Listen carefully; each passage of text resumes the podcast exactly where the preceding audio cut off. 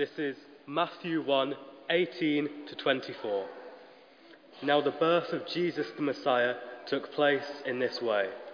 When his mother Mary had been engaged to Joseph, but before they lived together, she was found to be child with the Holy Spirit. Her husband Joseph, being a righteous man and unwilling to expose her to public disgrace, planned to dismiss her quietly. But just when he had resolved to do this, an angel of the Lord appeared to him in a dream and said, Joseph, son of David, do not be afraid to take Mary as your wife, for the child conceived from her is from the Holy Spirit. She will bear a son, and you are to name him Jesus, for he will save the people from their sins. All this took place to fulfill what had been spoken by the Lord through the prophet. Look, the virgin shall, conceive and bear a son, and they will name him Emmanuel, which means God is with us. When Joseph awoke from sleep, he did as the angel of the Lord commanded him, and he took her as his wife. This is the word of the Lord.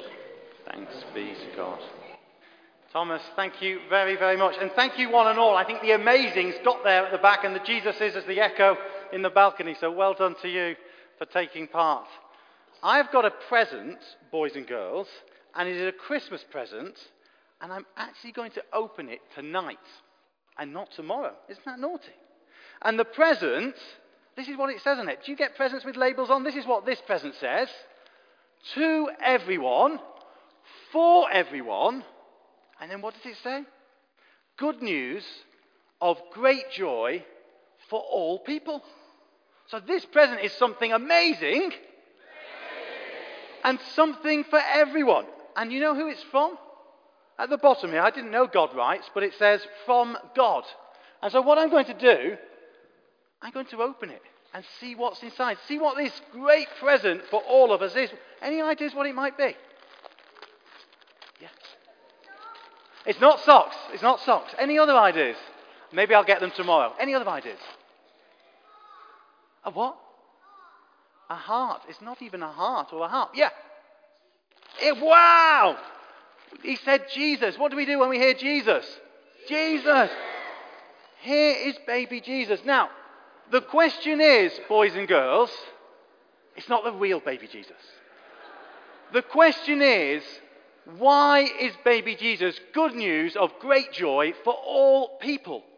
And I'd like to share a little bit for all of us in a few minutes about that. And Jesus is good news of great joy for all people because of the names of this baby. The first name is Jesus. Jesus. And Jesus means God saves us. God saves us. And that is amazing news. If you're a parent, you know that your children aren't perfect. I wonder when you first realized that. If you're an adult, you know you're not perfect. And Jesus came because actually sometimes the way we treat each other at school and at home and with our brothers and sisters, sometimes the way we treat our parents, sometimes the way we treat our partner, our husband and wife, and you know what? Sometimes the way I treat God it's not great. But Jesus comes to save us, each and every one of us. And you know what this means? This means Christianity and Christians, the people at this church, at All Saints, people like me, it doesn't mean we're good people. It doesn't mean we're better people than others. It doesn't mean we're more moral. It doesn't mean we're more deserving. It means we've realized we need saving. And that is why this baby is such good news. Someone had said, if our greatest need was education, God would have given us a teacher.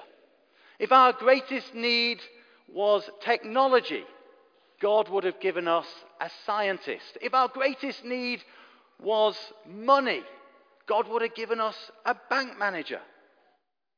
But our greatest need is forgiveness. And so God gave us a Savior. The name Jesus, Jesus.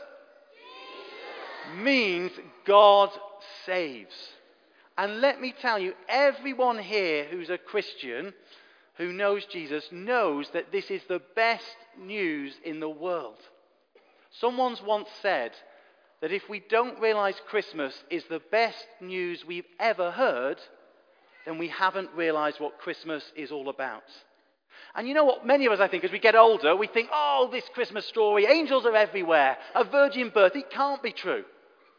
But let me ask you if God turned up in our world, if God became one of us, if God was born as a baby, don't you think there might be strange occurrences that first Christmas? And actually, the Christmas story is very realistic because it says each and every one of us needs saving. And that's quite honest. And the great news is that this baby, Jesus, oh, you've fallen asleep. I've gone on too long. Jesus, the baby comes to save us. And as I finish, I want to say, look, this is big, big news.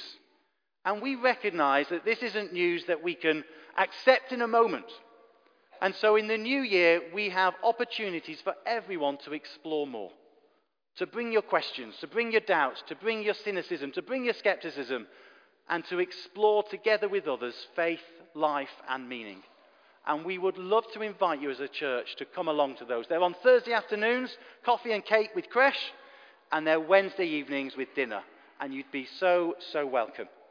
All it leaves me to say is a very merry, merry Christmas. Thank you so much for listening. We're going to sing together Silent Night. So please stand as the music begins and we'll sing together Silent Night.